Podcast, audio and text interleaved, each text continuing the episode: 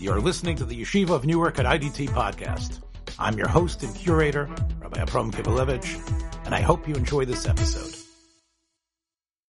Um, so yeah, you're right. This is a topic that um, uh, interests me very, very much and intrigues me, frankly, uh, because I think that there is a lot there. But um, um, whether it's chokrim in the academic Welt or even poskim in the more traditional Welt of Psika, I have barely started to pay attention to it, and that is the fact that there is such a thing as Hasidic Psak.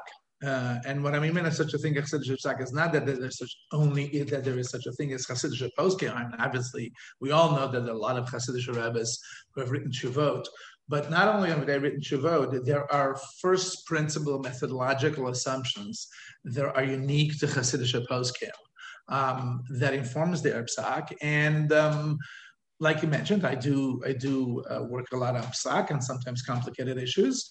And as someone who has grown up um, Hasidish, um, I feel that it would be legitimate for me to kind of let Hasidish psak inform my psak. Uh, the frustration about that all is that it's hard to know how to do that with authenticity. Um, and if we can indulge me for a minute and a half, um, of my time extra of, of. Um, it reminds me very much of uh, the conversation about Sfardi Psika. Um, you know, a lot of people have talked recently about Sfardi Psika. Um, one of the big uh, promoters is Professor Tzvi Zohar, which I think we've talked about earlier, both of us know. Uh, but Professor Tzvi Zohar is a good friend of mine, and he has been lately promoting a lot Sfardi Psika. And he and I have this ongoing argument, this ongoing fight because basically when he talked to Rav, Rav Tzvi, to Rav, uh, Rav, I'm sorry, to Professor Zohar, he'll tell you, oh, look at Sfardi Psika, and they're much more makal and much more tolerant. And my critique of him is that um, it's very superficial. It's a superficial assumption. It could be that the sum total, if you look at the Chuvot of um, what you see, what you find is that more often than not, they lean um, lean leniently, as it were, uh, more than stringently. Uh, but I think that's a very superficial and a very, um, you know, first impression assessment of what's going on. Um, I don't believe that um, at its outset, Sfardi Poskim said it said, oh, let me find a way to be Mekel, and Ashkenazi poskim sat down and said, oh, let me find a way to be Machmir. I think that there are fundamental first principle philosophical assumptions about the role of halacha, about the role of psak, and of the methodology of psak that informs Sephardi psika. And I think the same is true with Hasidic psika. Hasidic psika is a unique, very special type of paskening that has certain methodological assumptions that are that are unique to Sephardi, to Hasidic poskim, I should say, and um, quite frankly, to me, it's unfortunate that um, we have not yet started, even not even started, to do the work necessary to get to the bottom of what it is um, that informs those first principle methodologies um, of those poskim. And really, one more second in response to your question is one might ask, why is that important? I want to learn psak of the Chassidish poskim, and I'll see the psak, and that's enough. But as I said, if someone comes along and says, I want to let Chassidish psak inform my psak, they cannot do it with authenticity unless they've first identified the methodology that informs their psak, that, that they can then with legitimacy uh, replicate what they're doing. Otherwise, uh, you think you're doing Hasidic psak, and my my suspicion is that similar to Sfardi Psika, people would be inclined to say, oh, look at early Hasidic poskim, they're more lenient, or I don't know, they're more stringent. Um, and that would be just a mistake of falling into the trap of superficial terminology instead of really getting to the bottom of what's going on. And um, hopefully, the project that you're doing, uh, which um, uh, hopefully will make a contribution, not just to the exposure of the kind of bottom line of psika, but also to better understand what is it that's going on when they're thinking about psak. Yeah, you know, I, I, think I think Rav Yisrael, and I, and I appreciate your support. And believe me, you know, we're gonna we're gonna be uh, knocking on your door more than once on this. But I think mm-hmm. that one of the things that uh, occludes this whole issue is the modern tendency, uh, especially, you know, we talked in previous discussions about technology and the greatness of having uh, the Yotzer Chochmah and having uh, uh, so many computer uh, assets at our fingertips, the ability to throw out a phrase and then get, you know, 500 hits mm-hmm. in terms of a search. Mm-hmm. But what, what I think that has done is also it's leveled the playing field to the point of not uh, uh, of, of of not identifying who's who and what's what.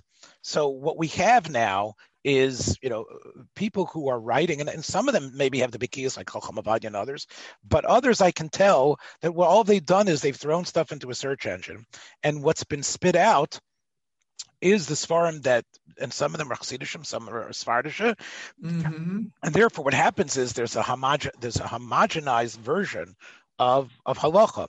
Now, and, and and and you know we talked before we started recording about the idea of you know the accountant you know the the idea that we're just counting shitas on one side and and, and on the other but before we even with not even dealing about that just the idea of, of, of recognizing that just because it's in a safer uh, doesn't necessarily we view it and we give it the same uh, the same amount of value or understanding of where it's coming from um, so I, I think I, I, think we're fighting against a zerem. You know, the zerem is to homogenize, not necessarily to create to destroy the differences between Ashkenazim and Sfardim eh, or and Hasidim, but but it's but it's a way of sort of being oblivious to the significance of those people.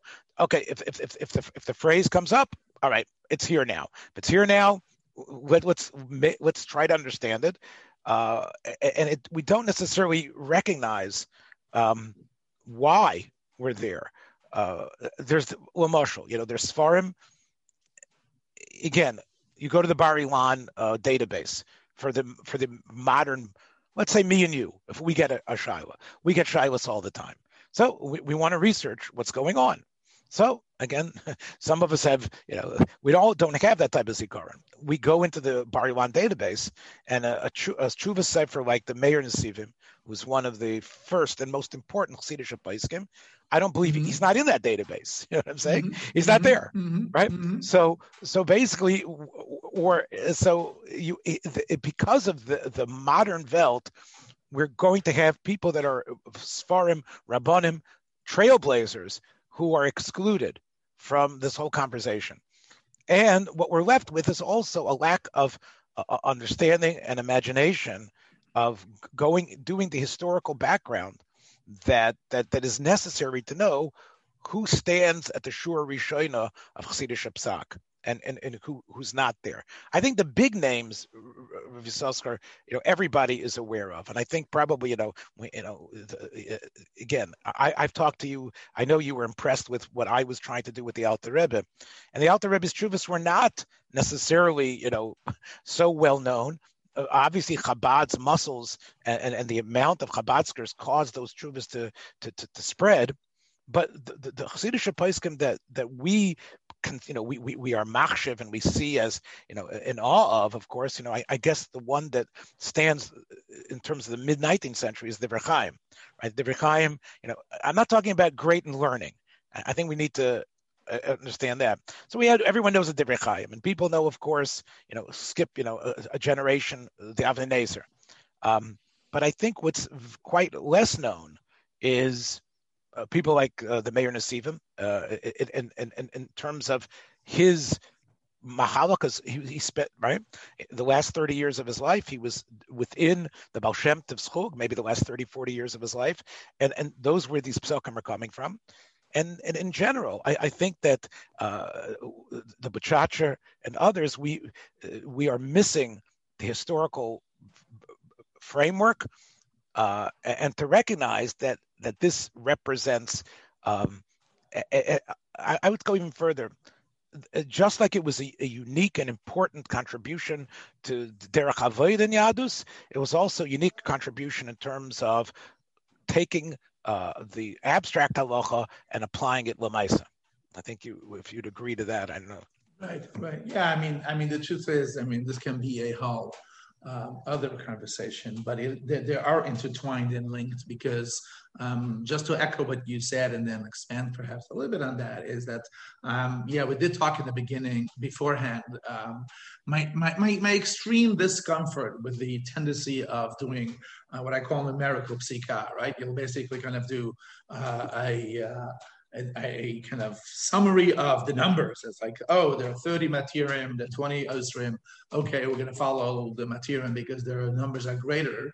And I think there's a fundamental flaw in that philosophy because a you can only do that if you've seen everybody and anybody who has ever said anything on this idea once you're missing one or two people who have spoken on this topic the whole thing falls apart um, and then the other thing is also that i feel that um, not all poskim are created equal. In other words, you can't give equal value to uh, you know a Divrei Chaim, a Chassam Sofer, a uh, a uh, Yehuda Assad, or any random posting that we can pick to I don't know some posting in uh, Borough Park in Williamsburg who might write on the same topic. So unless we develop a a, a, a set of rules of how to do that, um, I think the whole enterprise is flawed uh, miyasodo. And I know sometimes people will push back and say, look, Rabbi Ovadia Yosef does that. I don't believe Rabbi Ovadia does that, does that at all. There's a component to Rabbi Ovadia's numerical psikat that we're missing, which is conceptual assessment and evaluation. So that's one. Uh, but that ties into your point of, you know, to what degree do we incorporate Hasidic poskim? And to what degree do we appreciate that they're part of the conversation? But they're part of the conversation in a way that is different sometimes with first principles. Some first principle assumptions that they have are different than other poskim, as is true within the classical poskim as well. Not every poskim same, shares the same first principle assumptions, and it makes it difficult to really um, operate with a numerical philosophy when there are so many secondary variables and tertiary va- variables and so on and so forth. So that's one thing. The other thing I'm going to say, which is what you mentioned, is that there's the f- famous poskim, right? We all know about the Rechayim. We all know about the Tzemach Tzedek's poskim, um, and um, a couple of others. Um, and then there are those that we don't know about that you mentioned, right? A third component of that is when a Hasidic Rebbe will address a philosophy of psak question that will inform his psak. I think I was always of the beautiful Bnei Yissaschar, and I love this because I do that as a uh, as a tease when I teach uh, philosophy of psika, and I tell students. Um, the Bnei Yissaschar has an essay in Bnei Yissaschar. Um, I have to find it for you if you're interested, and perhaps you know about it. He has an essay about Kula and Chumrah, right? And I tell my students some ways, what do you think? Is he at the end of that essay endorsing Chumrah or Kula, right? And of course, for the most part, the assumption, the instinctual reaction is, oh, Chassidus should have a Machmir, of course. And as you and I know, that essay actually was a very emphatic um, argument against Chumrah. Now, what's interesting about that essay, going back to the question of um, first principle assumptions, the basis for his conclusion is somewhat Kabbalistic.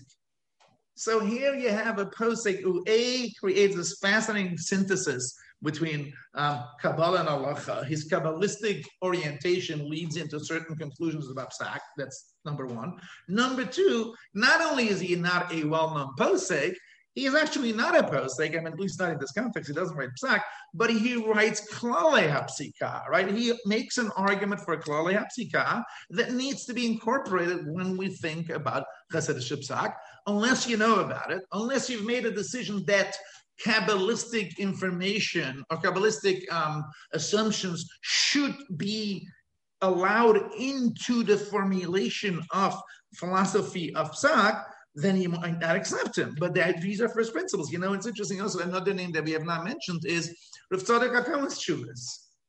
Rav Tzadok HaKohen is such a fascinating personality, such a fascinating thinker. He writes Chuvot, and also, I mean, I've talked recently. Um, I think you and I, both of us, um, know Professor Alan Brill, who has this, done his dissertation on Rav Tzadok. And I asked him, did anybody do work on Rav Tzadok to be able to and identify and decipher to what degree his psika is informed by his um, um, Hasidic philosophy, right? We know that he was deeply steeped in Chassidut, deeply steeped in Kabbalah. Um, now, there you have another posek, really important, really crucial, uh, really prolific, but I don't think we can. A, I don't think we know about him enough, and B, I also don't know how exactly to incorporate him in the pantheon of poskim. And you wonder, are, are, they in dialogue, you know, Hasidic poskim and non-Hasidic poskim, or are the differences so big that they're two genres? I, I don't know. There's a, yeah. a, lot of first principle questions that I am struggling with. Yeah, I, I, I, find it unfortunate that have not been answered yet. And again, coming back to to your project, which is why I'm so thrilled about this project that you do. Um, well, more so than I'm thrilled with a lot of the other projects is because not because I know, I know, I know you well enough to know that for you it's not just a regurgitation of oh the Tanya said this, the Tanya said that inevitably uh, the conversation of what are the assumptions of the Tanya, what is the uh, first principles of the Tanya are an integral part of this conversation. So, so I think really, you know, I'm going to I'm going to respond about Rav Tzadok first. Achrein, achrein. Um, mm-hmm. you know, one of the things that Alan uh, Brill did in, in Thinking God was really help um, deconstruct and then reconstruct Rav Tzadok. Um, you know, Rav Tzadok is this um, you know he's the he's a crossover in a sense right because that's a term that's used in um, in the entertainment world for mm-hmm. a type of like you know like they talk about you know the cosby's uh, the cosby mm-hmm. show which i don't know if you were zocha to see any of the the, the reruns but that was a, a program that was about a black family that everybody in america started to love in the same way, I don't think anybody's ever made this tushno before, but in the same way, Rav Tzadok, although clearly, you know, a Talmud of the Ishbitzer, very much, you know, using the type of ideas from Zohar and, and, and other Chassidish Rebbe's somehow Rav Tzadok entrenched himself in the Litvish Welt. It was a crossover with the Yeshiva Welt as well. In fact, you know, I, I remember my my, my first um, you know meeting and arguing with Ponovichers. They they they had Rav Tzadok on their fingertips. You know, these chevra, mm-hmm. even though they mm-hmm. were you know Bnei Brak Ponovich chevra. And and, and and and there's a and, and there's part of the reason is of course is is the bikiyas that Rav Tzadok brings to the table, the chaps, the harifus. Um, but even even when he doesn't do that, even uh, the concise brilliance that's in Sidkas Hatzadik, really, I think uh, uh, uh the Bnei love chewing it over and and and, and getting Look, look Anoyim Elimelech, they would say, I don't even know what he's talking about. But with Rav Tzadok, at least, they were able, and that's why I think Rav Tzadok entrenched itself. Rav Hutner has a lot to do with it. Rav Dessler has a lot to do with it. But you, know what? Rav Hutner, Rav Dessler could have pushed it, but had there not had it not been a Geschmack Tam, it wouldn't have taken on. And that's the reason why I think Rav Tzadok is so, um, uh, in, in a sense, larger than he was personally. I think Alan Brill has, made, has shown that that he himself went through various evolutions till mm-hmm. and and, and mm-hmm. even much of, of the material that was printed, you know, you know, is they found as vinyls of Ksavim, you know, and, and and so he wasn't necessarily the like the Divrei that everybody was kafif to and looked to, and he sat on, on a kisei of psak. You know, he was he was his brain was so fertile when he was writing. So even though he was addressed for the famous tshuva that that uh, about Mikvoyus, you know, he didn't necessarily stand as the Moira Hiro, uh, uh, although everyone you know, knew that he was an Ilui in his time, he was sort of like underappreciated, and mm-hmm. and, and, and, and, mm-hmm. therefore his his rep became much larger. I, I would also add just a similar uh, tofa, and this goes back to the computer world. You know, someone who your family, I'm sure, was connected to. I feel like I know him because my close friends were so close to him. I, I think he was with my parents uh, after the war as well. Is the Kloisenberger, and you know, the mm-hmm. Kloisenberger everyone knew he was an incredible cup, but the Divrei Yatziv becomes a tshuva sefer after his death, right? Really, you know, the, the, you know the, the the, the his his Talmud who helped Masader it. Uh, and then once it becomes, and it is so brilliant and so Masudar and so organized, and also reflective of what you were saying in terms of the influences that you might not see in other Chuvasvarim. But the, the Kloisenberger is is a poisek achar chayov. You know what I'm saying? He's mm-hmm. he, he, he, he, becomes a, a, place that even though bechayov, he people weren't quoting the Kloisenberger in terms of like like they even quoted the Satmarov, but mm-hmm. now because of what we've done with his writings, we're now going to try to incorporate him in, in terms of, of, of, his mahalach. So I think that, that, that that's just a response as far as that goes. The other thing I want you to, to discuss and I, am not trying to dominate Chas v'Shalom here. No, the, no, other, no, the, the, other thing I want to discuss is that I, I think that the, the, historians of Chassidus, whether it's Dubnov or Zweifel or any of the people who are who tried to be objective, Dubnov was not so objective, but Zweifel and others who tried to look to Chassidus or Wertheim and Alichas Valochas and Chassidus, people who looked at them, they they zeroed in on the chuvas that were very much uh, to be matzdik the areas in which Chassidus was revolutionary and changing, um, and, and, and where like the Chuvas were backing up the sort of political halachic uh, movement in terms of, let's say, making different minyanim or whatever it was, or changing the schloyas, or being ma'achers man tefillah, all uh, uh, uh mikvoyas on Shabbos and Yontif and all these things, which are sort of like, you know, this is what we stand for, this is what we do, and here's our rationale behind it.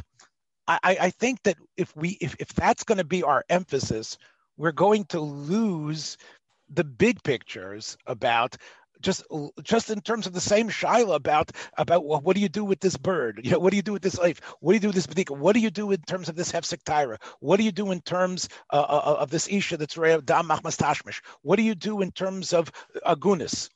So uh, so I think one of the things we're fighting against, the both of us, if you're part of, of is that most people are going to just jump on the chuvas, which they can uh, combine with okay you see this is what Hasidus was about this is what they tried to make changes and here's the halachic uh, rationale behind it.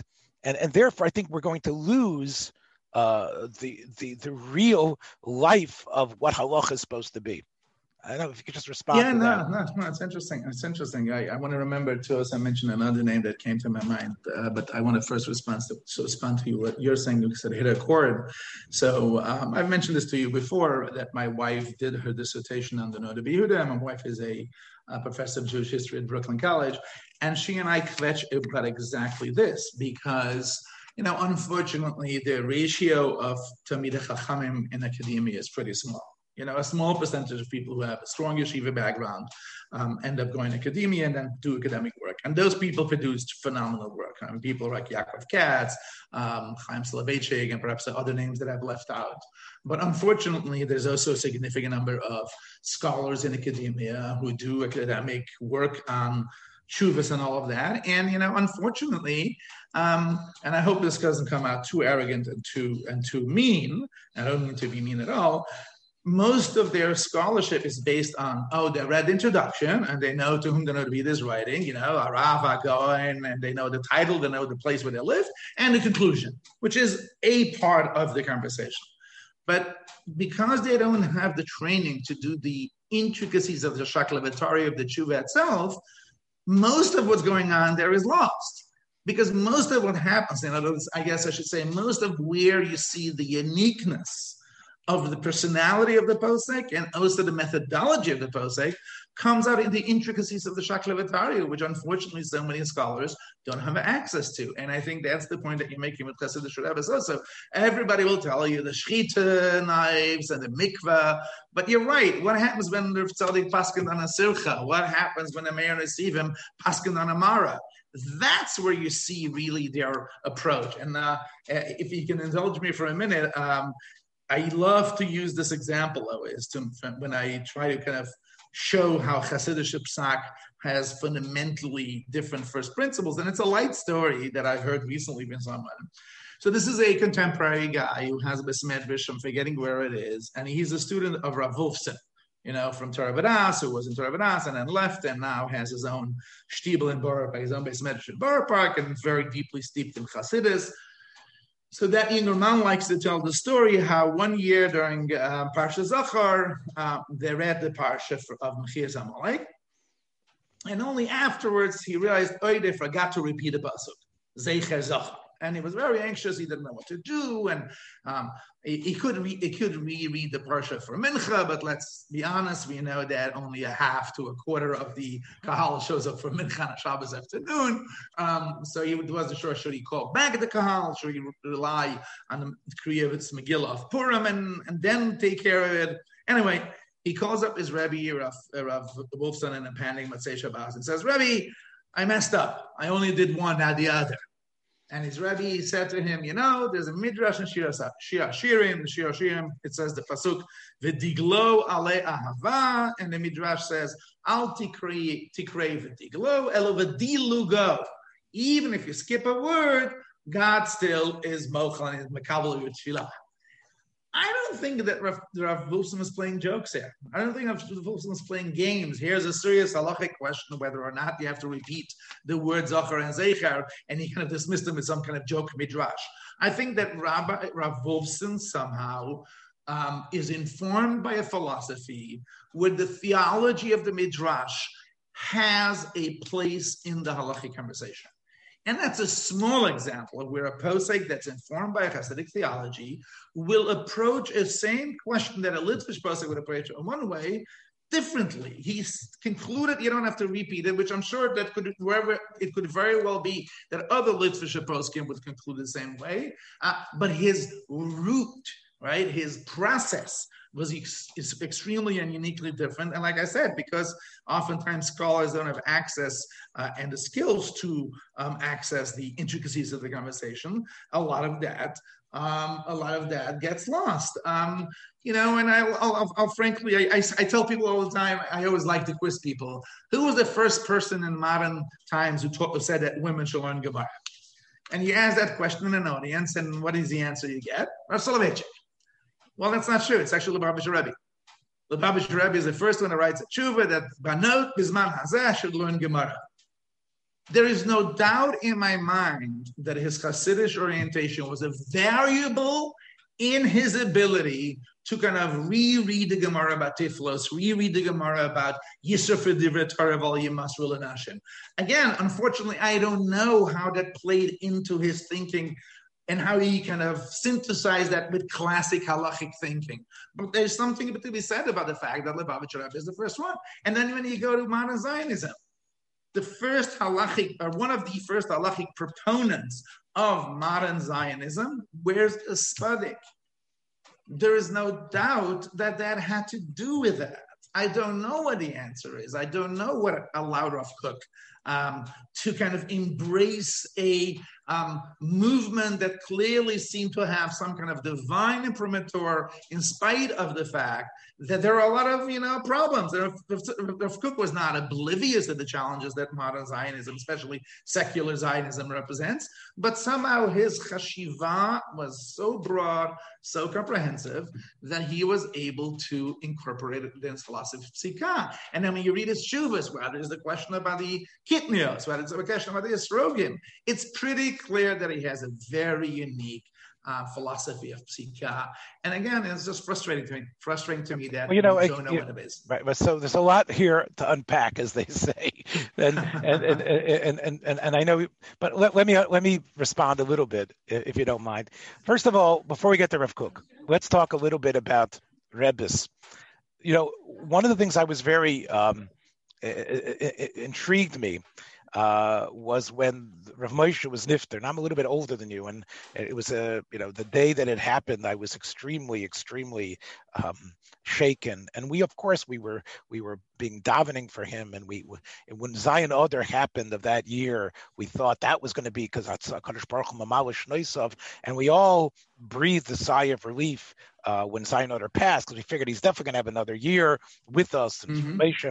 and he was actually even in the hospital, uh, he was uh, dictating Shuvas Balpeh. I happen to know um, a Rav who was who visited him in the hospital at that time and was able, you know, very close to his ptira, and he was able to um, get the Rashi Prakim for Rav Moshe, and then he wrote up the tshuva, which which eventually became Rav Moshe's tshuva. So he was he wasn't just like you know on life support, and they had mm. the the YouTube mm. camera on him. He was still there was still this sense of, of of loss despite his advanced age and how terrible we all felt. And I remember when Nebuch, when he died, I remember hearing that the that the, the Rebbe, the Lubavitcher, was saying, Metafkein, Metafkein, to the to the from Posek HaDor. and Posek HaDor. I remember I was talking to some Silavavitchers, so I, have always been sabundin with them, and, and they know that I'm on the other side of the fence in many ways. And I would say, you know, what, so I said, so they, they would tell me the Rebbe is very meduic. There is the Posek HaDor, not the Gadol HaDor.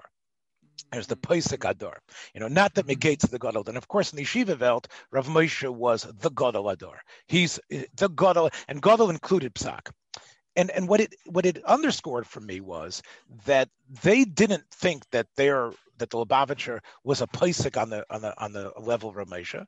They didn't call right, and, and and and what was clear also was that in the Chassidish Welt you can be the Rebbe and you can be the Manig, the big picture person, and the Pesach can be somebody else the Pesach who actually and, and, the Rebbe can, can agree with that. And I think mm-hmm. that we we have if when we think about the uvdis of of, of Chassidish Psak, we have Chassidim or Rabbonim who were kafuf to Rebbes who were Pesachim, right? And then we have Rebbes themselves who mm-hmm. are Pesachim. Mm-hmm. And I think that if you think about it, and I and, and this is what I think our study is going to show, that there's going to be a difference between the Sochachover, who is a Rebbe as a Paisik, the Divrei Chaim, who's a Rebbe as a Paisik, who's manig an Eda, to a Rav who happens to be Makabel, whether it's uh, Rav Telushkin or others who are Chassidish Paiskim who, who are Kafaf to the Rebbe. I think there's going to be a difference in terms of, and I've seen it in Avnei Nezer always. You know, mm-hmm. uh, when I was growing up, uh, um, uh, I, I, was studying Shabbos, and the two svarim, the two achronish svarim on Shabbos that everybody has on their table is the Tal and the Tetzos Chaim. Mm-hmm. And uh, my, my good friend Menachem Yuni uh, underscored for me this. He says, look in the Tetzos Chaim, you're going to see a chassid. it's, it's, it's look at the Avnei Nezer, you're going to see a Rebbe. Even when they talk about Kluta Kamishahuncha or other topics, there, there, there is a certain um, I, I would say, a courageous, um, almost um, ability to make a kfitza that a rebbe has that sometimes the the chassid does not have. Um, right. there, there's you can't. This is not doing a Graetz type of psycho, psychological uh, uh, view of the rebbes. Rebbes who are poskim, I think, uh, will make that jump. And let me just connect this to your point. I think that they will be quicker to incorporate the Kabbalistic and, and, and, and meta halachic elements into their psukim. Uh, th- it's not that the Rav didn't know that, but mm-hmm. but since as even from the time of the Beis Yosef, the hesitancy of including Zohar, the hesitancy of including Dvarim from the mystical realm, or even Divrei Agoda into them is is, is is very you know they're very worried. I think Rebbe's because of them of who they were, because of the type of soul that they had, they were uh, less uh, hesitant to bring those meta halachic aspects into psak. And, and, and, and again, that's what I think is uh, is important to see. Uh, I mean, Rav Kook himself talks about in, in, in the famous letter to Rabbi Isaac Halevi, Rabinovich, that he defends um, to the Torah Rishonim. He depends what Torah Eretz Yisrael is, and he says, based on the Yerushalmi, um, that he says that Torah Eretz Yisrael is is is when we say Zed Dvaram Hamishpat in Yerushalmi, it says, what does it mean Zeh by the Zokin Mamre? Zeh Divrei Agoda. And Rav Kook builds from this to say that unlike Bavel, where you have oh cloud, you know, this is the Agada dimension, you know, this is the now we're going into the home of Agoda. What mm-hmm. he believes is the beauty of Torah Eretz Yisrael is the synthesis of Agoda and Halacha. Um, and, and, and, and Rav Kook believes that, of course, is part of the Koyach that is is is, is Zoyrim, even among a regular uh, bocher learning in Meah Shearim. There's a there's a prophetic power that allows mm-hmm. you to tap into something which other people would just see as sources of drush. Uh, what's interesting, though, just I don't have an answer to this. I'm, you know, I used to write, uh, you know, articles under a nom de plume of uh, Talmud Arav. You know, I saw myself as, as, as, and, and, it meant it meant three people. It meant the Rav, it meant uh, the Alter Rebbe, and it meant Rav Kook. So I felt I was wow. Uh, so so I used to write shtiklach, and I used to, used to sign a Talmud Rav. I've gone through many many chuvas. Uh, the the chuvas that you mentioned from Rav Kook on on Kitnius and uh, shows his tremendous courage. But what and, and I've gone through uh, his svarim on, on, on halacha. I don't see him. Um, doing as like I see by the Avnei and others, or, or, or in, incorporating the Kabbalistic aspect. I don't know if you agree with me. It's strange since he, in many ways, was the advocate for for doing that and and, and pushing the halachic bounds. But I actually see, even though he was courageous in his heter mechira and, and other things, I actually I haven't sensed, and I've read a lot that he was um, in his chuvas going to like incorporate we know what was his mystical the mystical heart that that, that beat so strongly to anybody that came into his sviva. I don't know if you've if, if, if you've noticed that as well. Um, he, he, he wasn't scared and but but it's almost like i'm going to play the game. I'm going to mm-hmm. i'm to write a tshuva that is is is is miyusid al adne puz but it's it, he I, I think he almost did not want to bring in uh, the divrei, what we would call the the divrei machshava, or, or like you mentioned from Rav Wolfson. I don't know. Is, is, that has that been your impression in reading? Yeah, yeah. No, I think. I mean, again, I find myself today just uh, you know echoing and elaborating what okay. you're saying. Because... Okay, I hope I don't again. Please, I, I'm violating. I'm violating the cardinal rule of podcasting, which is letting your guest shine. So no, no, no, for... no, not at all. Chaz shalom, chaz shalom. This is great. This is wonderful. I think.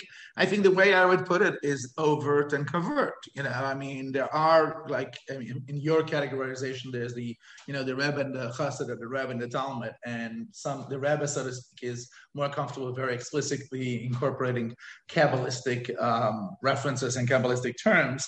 Um, you're right, with Rav, Kook, with Rav or with others, we might not see this so explicitly, and they might not explicitly reference. Um, you know this uh, the, the, these are the kabbalistic sources that inform them and it might be deliberate on their part as you are suggesting perhaps i'm not sure um, but there's no doubt that if you read closely it's hard to avoid that implicit in their conversation implicit in their dialogue implicit in their shaklavitaria are what we would normally call um, kabbalistic and um, Hasidic um, um, assumptions and tropes. Now, again, this is this is, this in and of itself is a very complicated um, project as well. What is a Hasidic trope and what is not a Hasidic trope? You know, someone would say, Aha, you say you see a lot of Ahavas Yisrael in in Rav Kook's Chuvas. That's ridiculous. They're, the Gra had just as much Ahavas Yisrael as the Baal Shem Tov. Um, that's not it. But there are kind of small things, whether it comes to Kedusha Eretz Yisrael, right? When Rav Tzadok, when I'm sorry, when Rav Kook gets uh, gives extraordinary weight to Kedusha Eretz Israel, more so relatively to a comparable posek or a contemporary posek, you start seeing, oh, why does Israel have so much weight for him when it does not have for the other posek when they both saw the same text? And then it starts it starts becoming difficult to avoid uh, the possibility that perhaps is deeply influenced by Kabbalah, is deeply influenced by um, Kabbalistic and Hasidic thinking. You know, and the same is with his support. Um, uh, you know, there are places where it's obvious, right? His, his support for secular Zionism couldn't come about uh, without some deep-seated Hasidic and Kabbalistic notions of Hanhagas HaOlam, and uh, um, there's the famous Reb Tzadok in, uh, in Tzidkas Tzadik about Vihilo Titzlach, in which he seems to endorse a kind of, you know, um, independent Jewish sovereignty, non-Jewish state. Um, so that's pretty obvious. But my sense, and I, I am a, I'm a, uh, a uh, dabbler in Rav Kook's tshuva, tshuvas because I uh, wasn't allowed to do it until very recently because in summer we don't do that. But I did spend one summer really going through as many of his tshuvas as I could. And like I said, you look at the Kitnias tshuva, you look at the uh, at the Esrogim tshuva, and uh, so on and so forth. And it's hard not to see a uniqueness there that the style is unique, not, not only the psak, but the style, the considerations, the concerns. And my sense is that if it's done carefully and with authenticity and with humility, one will see um, you know, um, footprints of Zohar and Kabbalah. But by the way, just since we're t- talking about that, um, and you mentioned the Yosef, which is a very complicated um, case that he let in Kabbalah influences did not let in Kabbalah influences Psag? Is it only in areas of uh, metaphysical uh, topics like the Tilasidayim in the morning and others, or is it also in other areas, Katlanis and other places? I know that um, uh, Mor Altshuler wrote a book about that recently, and I think that someone more recently published a book in which he critiqued her claim of a robust um, um, presence of Kabbalah in the Yosef Psaktim. Um, but I always marvel at Rav Moshe's Shuva and abortion, in which Zohar becomes a source, which I always find fascinating, right? Moshe is the last person to kind of rely on the Zohar, and I didn't go through all of his Shuvas. I'm sure today with databases we can find it, but if we found three, four, or five more Shuvas where the Zohar is a basis, I would be highly surprised and shocked.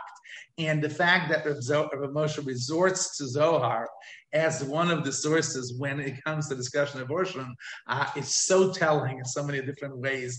And uh, also um, surprising because I think you and I would agree that on the surface, instinctually, we would assume that Rav Moshe did not at all think that the Zohar has um, halachic standing. And yet, when in desperation, he turns even to a source where he otherwise would not give um, credit. Interesting. Interesting. I, so, I, definitely have to look into that. You know, I'm, I'm, you know, again, this sounds great. All this Bais Yosef material, which I think uh, is one of the, you know, I'm sure you know when you when you're teaching halacha, and when I have a chance to teach halacha, you know, I always say, you know, this is this is the place to be. The Yosef is really the place to to really get your I think the term is to cut your uh, eye teeth on. Uh, it's the mm-hmm. place where if you are involved in psak aloha, you've got to go through all the Bais Yosef. You got to learn mm-hmm. Yosef, mm-hmm. and and also I, I think under and I'm sure again understand when the Bais Yosef himself says when he's docha a das yechidim and says b'mokam arosh shehu poisik muvak. In other words, mm-hmm. when he'll say there's he's willing to roll up his sleeves and say, "Yes, okay, so you found uh, uh you found something in the Ogur, or you found something in the even in uh, uh the Tosus who mentions you know the Ritzvah, but that doesn't hold muster when you're dealing with the Poiskim Mufakim, and, and, and, which is again a teichacha to those who say, well, "Look what I found here." The, the Yosef himself knew, uh, and I think is is for many people again, not just for people who are studying it, for people who are trying to become Paiskim, to sort of emulate the the the, the forthrightness of what the Bais Yosef did. But in terms of halach, in terms of Kabbalah, I, I, think the place where I go to is the the, the very beautiful shtickle on Tefillin B'Chalamoyed in the beginning of Arachayim, where he yep. basically sets out the principle that uh, where the Zohar is bestira to the Paiskim, whether it's the Rif or the Rosh or the Rambam, then he believes that we can overturn the Rishonim as long as the, the Zohar can be matim with the Talmudic sources. If the Zohar uh, is not a stira to them, meaning, and, and his his assumption, and he's, I think he writes it clear that if they would have seen the Zohar, uh, they would have they would have changed their mind. It would have, it would have, altered the way they looked at the fundamental Talmudic source. Mm-hmm. But where the Zohar is in conflict with the what we have from Talmud Bavli, and the Lashon Mamish cannot be made to match. That is where um, he, at least in terms of the halachas for him, in terms of the the psak nigla lakol, that's where you have to, in a way, recognize the Zohar exists uh, but don't it doesn't necessarily enter into uh, the, the, changing the day to day life, and that's why, of course, why he's machriya not to wear tefillin and based on uh, based on the Zohar. So, so I, I think that to me that's a there are people who rejected that approach, the basic Yosefs, but I think that is I think that's a very healthy one. What probably happens when we come into the Ilm of Chassidus, whether it's sitting in the Sukkah Shmini Atzeres or going to the mikveh and other things, uh, that that were part of the lives of Hasidic tzaddikim and Gaonim and Rabbonim, that's where we sort of have uh, the barriers. I think start to break down. Uh, to, to, to, to right and and, and and and and although those and again just like I said before those are fascinating areas but I think both you and I know that we've got to go beyond that, right? Mm-hmm. We've got to go to beyond that. And I think let me just let's end off with this. I, I think by the um, you know, I say that the Shevet Levi in, in, in our uh, platform, you know, that's where I want to stop with. That was what I started with, and that's where I want to start from the Dura, the Baal Shem, get the Shevet Levi. What happened in that generation that was Nebuch wiped out, uh, the the generation of the mid er, mid early mid 20th century, you can't uh, uh, move in the Ungarische Welt and not find a Chassidish Pesach Sefer, right? Whether it's Pekudas Eliezer or or uh, you know the the the Talmidim of the Chuster, like there's everyone is coming up uh, with with with Divrei Psak, right? There's in other words, there's a dearth of Pesachim in the beginning, like we have to scramble, and mm-hmm. by the 20th century that that you have this. Ex- whether you know whether it's from uh, even the Rav Grunwald, who was the Pesach and Satmar, um, I, the name of the sefer is, is, is Zichron Yehuda. Zichron Yehuda. I mean, you, you, it's almost like a, a posek mill, almost right of, mm-hmm. of, of shilas, and and and it's incredible. So what happens is it mushrooms to the point that when Chassidus becomes the the lingua franca, so to mm-hmm. speak, of, of of of Jewish communities, then it, the Chassidish psak, quote unquote, shows up everywhere. So, so I think that that's going to be also an enterprise. Uh, you know, it's, it's always, you know, as Chassidus really becomes, in a way, the, the way a Yid, the tzur of a Yid, right? It wasn't mm-hmm. just this, the startup movement. So I think uh, there it's this it's it's almost like the old the maturity or the the dotage of what Chassidus is, and then you find those in there, and I think those need to be looked at a little bit different. W- w- would you agree as far as that goes? Yeah, um, every every comment you make opens floodgates for me, and uh, I think that, that the conversation can go on forever, ever, and I know we have to end. Um, I mean, that goes to a much bigger, larger question about uh, the differences between early Hasidus and late Hasidus, and uh, to what degree is early early Hasidus to what degree is late Hasidus different from early Hasidus? And I think that most people would agree that a significant part of the difference is the degree to which um, Kabbalistic and Hasidic philosophy informs their behavior. I mean, to put it very superficially, I like to kind of distinguish between Hasidus and Hasidish. Uh, when you get to the later generations of Hasidim, they're Hasidish, meaning in their practice, their dress, their behavior, uh, their food, their menus, and so on and so forth, so on and so forth.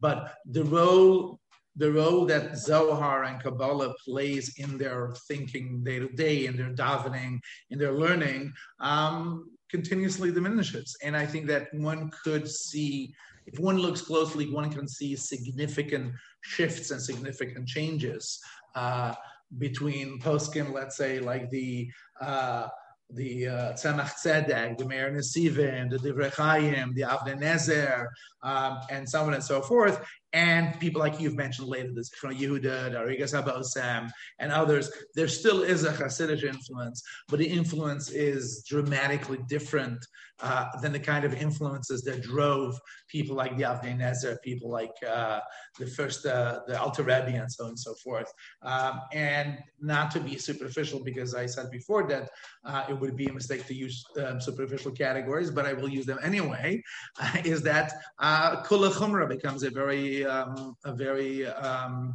obvious uh, distinction. Um, I think that superficially, broadly speaking, early Hasidic poskim um, have a tendency towards kula in the loosest sense of the word. I'm not saying they just make hell, but there's an orientation of more, um, you know, I'm thinking of the truth of the Divrei Chaim on Cheresh, but the Divrei Chaim says more or less that a Cheresh today is no longer a Cheresh, since they learned how to communicate. Um, and when you get to the more contemporary poskim, uh, the very same Hasidut which led the Bnei Yissaschar and others to endorse Kula leads them to actually be uh, uh, more on the side of stringency. Um, and that I think is deeply connected to the dilution, dilution uh, and the diminishment of uh, the role that Kabbalah um, um, um, theosophic Kabbalah, the philosophy of Kabbalah and understanding HaKadosh Baruch Hu plays in their day-to-day thinking.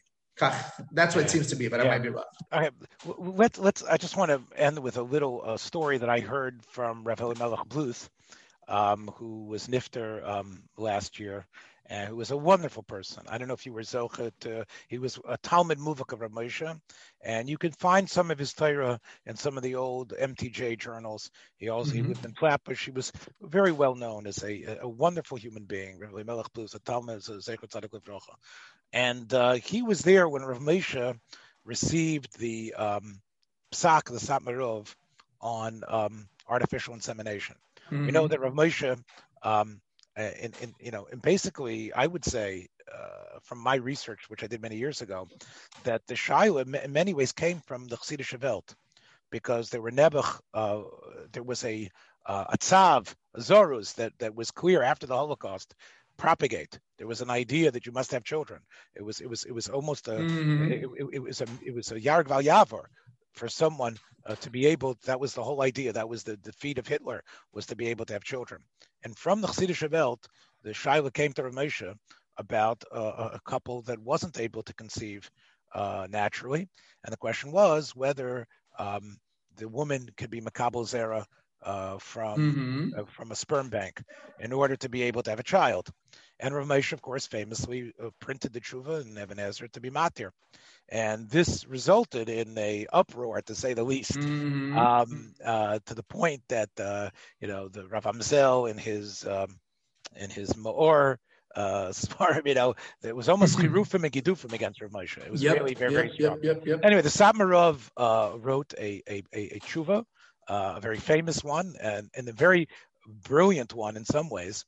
Rav Moshe, the tshuva came to Rav Moshe Melech was there. Rav Moshe opened it up, was looking through it, and he looked up and he said, "This is Chassidus." and I'm saying, he said, "This is Chassidus." Wow. Um, yeah, and, wow. and, and, and, and, of course, part of it was the the chidushim that that that that the Satmarov was saying in terms of what's considered um, a biasisser, and it's not about mm. the Maisabi, it's about the kedusha, right? So, so right, and and he used Rishonim like the Sefer Chinuch and the Ramban and others to, mm-hmm. to develop his point. But Ramesha, you know, said, you know, this is this is this is chassidus, uh, and therefore he's despite all the political pressure. And in a way, he wrote uh, an admission that he didn't, you know, it has to be Lamaisa, and it really depends.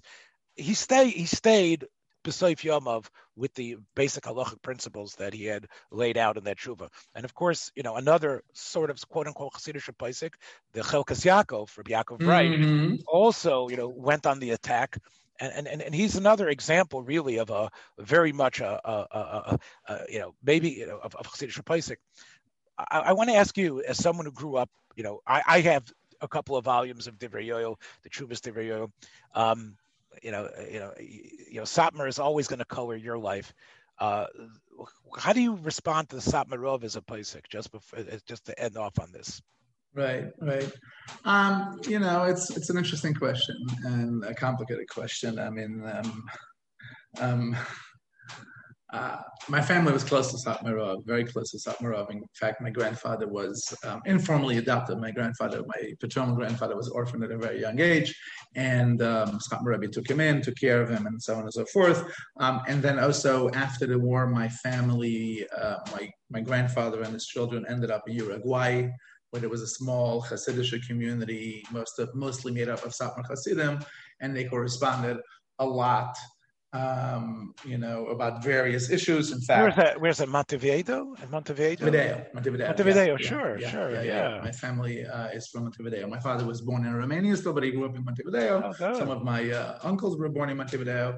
Um, you know, and and then like one of exa- one example is that Satmarov advised uh, we're Kohanim and he kind of was not comfortable with the coin taking two aliyahs because the second aliyah is a shash bracha levatala. So he advised my family, if possible, to actually go out of the shul so that uh, Yisrael should take all the aliyahs.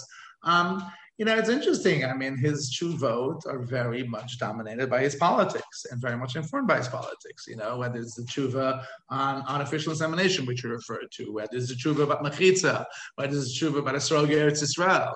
And um, one almost gets a sense that he's trying to uh, um, obscure and hide the, the, degree to which um, so much of his chuvot are informed by um, his own Hasidic philosophy. Uh, having said that, I mean, to his credit, Satmarov was not a Catholic Kanibag, but to put it mildly, Satmarov was a real Goen Olam. Agree with him or disagree with him about his philosophy, he was a Goen Olam, and I would argue, I would argue that he he successfully obscured the degree to which, in, in, most cases, not in all cases, but in most cases, he success, successfully obscured the degree to which uh, his psak is deeply informed uh, by his own um, Hasidic values. And again, I think Hasidic values in this case is not Hasidut. I mean, they're not Kabbalistic. They're more Hasidic as a, a sociological movement and uh, and so on and so forth. Uh, I always do a quiz with my students quickly. I'll end up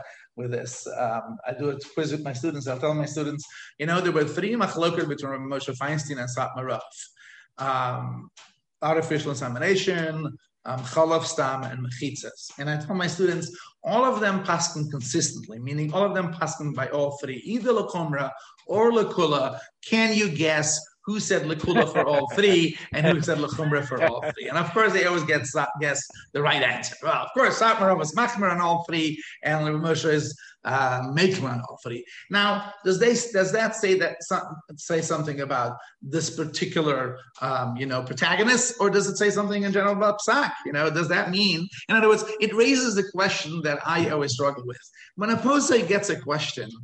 What happens? Does the posek say, hmm, that's an interesting question. I have no idea. Let me take out the sources. Let me take out the, the Svarim and find out. And it turns out Moshe found out Leheter for all three, and Satmarov found out Isra for all three. Or is there an intuition that a posek has? that the sources then are there to supplement and support that intuition. In other words, with these three questions, when Moshe was asked, um. Did he intuitively think, I think it's mutter, let me look at the sources? And same with Satmarav. Um, but it's hard when you see a consistency in a posting. And with Satmarav, it's very much consistent, um, you know, very anti-psika. You wonder the role of intuition in the poseks um, um, thinking. Uh, it seems almost hard to avoid the fact, hard to suspect, I should say, that Satmarov had an intuition about these issues before he went about writing the tshuva. Uh, but I don't know if he's unique about that. It could be other posts come that too. So, so do you think we need to study him to discover what it is that is unique about Chassidish Psak, or would you say he's a uvde biftei atzma, the Satmarov? Um, gam v'gam. I mean, I think on the one hand, no, no, no, no, on the one hand, he's deeply informed by Chassidus and Chassidish um, thinking, and at the same time, he severs himself from Chassidish uh, uh, milieu, to use a word. You know, he doesn't think he's part of that Welt. I mean, he even says and I'm yeah. not part of that. Uh, but you know, I, me think thou protest too much, to paraphrase um, um, Shakespeare. He obviously was Hasidish, but he was also a unique Hasid, a unique type of Hasid. So what, yeah, you know, I, I, I, I, mentioned the Lubavitcher Rebbe, and, and you know, you can't help but contrast the Lubavitcher Rebbe and the Satmarov. Um, you know, the, the, the communities were uh, geographically close. Uh, there was suchim on the ground, but also just in terms of you know these two incredible figures in America. Mm-hmm. It seems like from from what I see that the Lubavitcher, although they have you know, answers on Shulchan Aruch from Lubavitcher Rebbe, he didn't say, I'm writing the Chuvas for the community. Uh, mm-hmm. Uh, he, he wrote the big picture, Hanhogis and Mivtzoyim. Mm-hmm. In Satmar, again, so there is no Divrei Yoel from from Menachem Mendel Schneerson. There is no collection of chuvas, which mm-hmm. you know, although they have psukim and things he wrote in letters and right. whether it was right. it, it, it, in Satmar, did the Rebbe have Poiskim that he relied on, or did he feel I'm going to be the one who's going to answer the the shilas that are going to come yeah, up? I mean, I think you know the answer answers. right, which I uh-huh. think is which I think is an interesting contrast between the two, where you know, sure. and, and, and part of it is again is that how do we refer people in the know do not like me and you do not call him Satmar Rebbe right? Right. Go on Satmarov. We call him Satmarov. And I exactly. think that's I think that's part of it. I think it's part mm-hmm. of and, and I would say and I hold he was the most one of the most incredible people of the 20th century. Um, I, I think in a way he saw himself as a, a shtickle, uh, uh, a, a, continuation of the Yismach Moshe. Mm-hmm. in many ways. Yep. The yep. Moshe, Moshe Teitelbaum, as we know, the Rav of Eel, he was also the the the Heshav Moshe as well. He he yep. was the Heshav Moshe and right. and and the author of the Yitzchak Moshe. And I think. I think the mm-hmm. Sabra felt mm-hmm. that was his responsibility, not not to delegate but actually right. to be Rav in Pesach as well. Right. It's also right. uh, thank you for taking me all the way uh, from where I was holding back to Montevideo, Montevideo and back to your life because uh, I, I, I, sort of I threw you I threw you a curve at the end. To, it is. Thanks for joining us for another episode from the Yeshiva of Newark at IDT Podcast. Be sure to subscribe on your favorite podcast app so you don't miss a single episode.